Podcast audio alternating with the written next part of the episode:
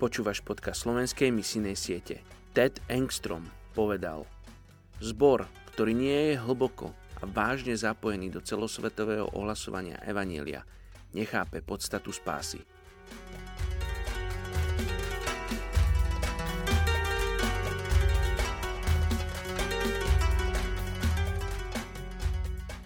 Je 31.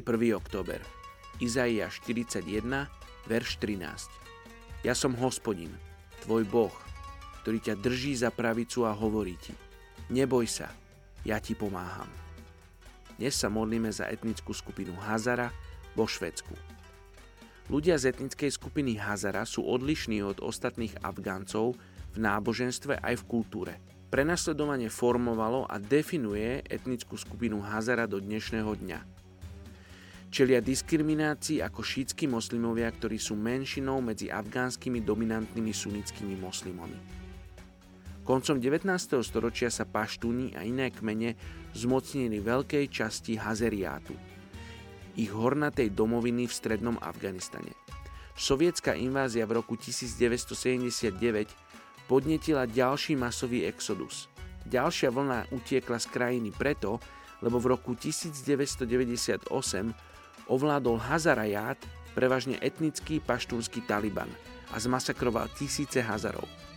Prví ľudia z etnickej skupiny Hazarov prišli do Európy v roku 1800 a boli z indického britského armádneho pešieho pluku 106 Hazara pionieri. Nedávny príchod Hazarov do Európy spôsobil odchod síl NATO z Afganistanu.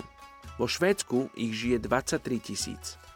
Poďme sa spolu modliť za etnickú skupinu Hazara vo Švédsku. Oči, ja sa modlím, aby si dal vo Švedsku kresťanom na srdce túto etnickú skupinu.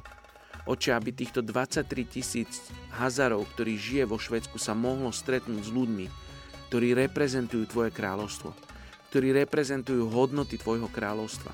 Oče, ja sa modlím, aby, aby Hazarovia mohli spoznať, aký si.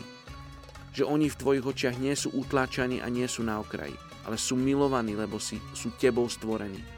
Oči ja žehnám tejto etnickej skupiny Hazara vo Švedsku a modlím sa, aby mali otvorené srdcia a uši a aby počuli a mohli počuť Tvoje evanelium. Žehnáme tejto etnickej skupine mene Ježíš. Amen.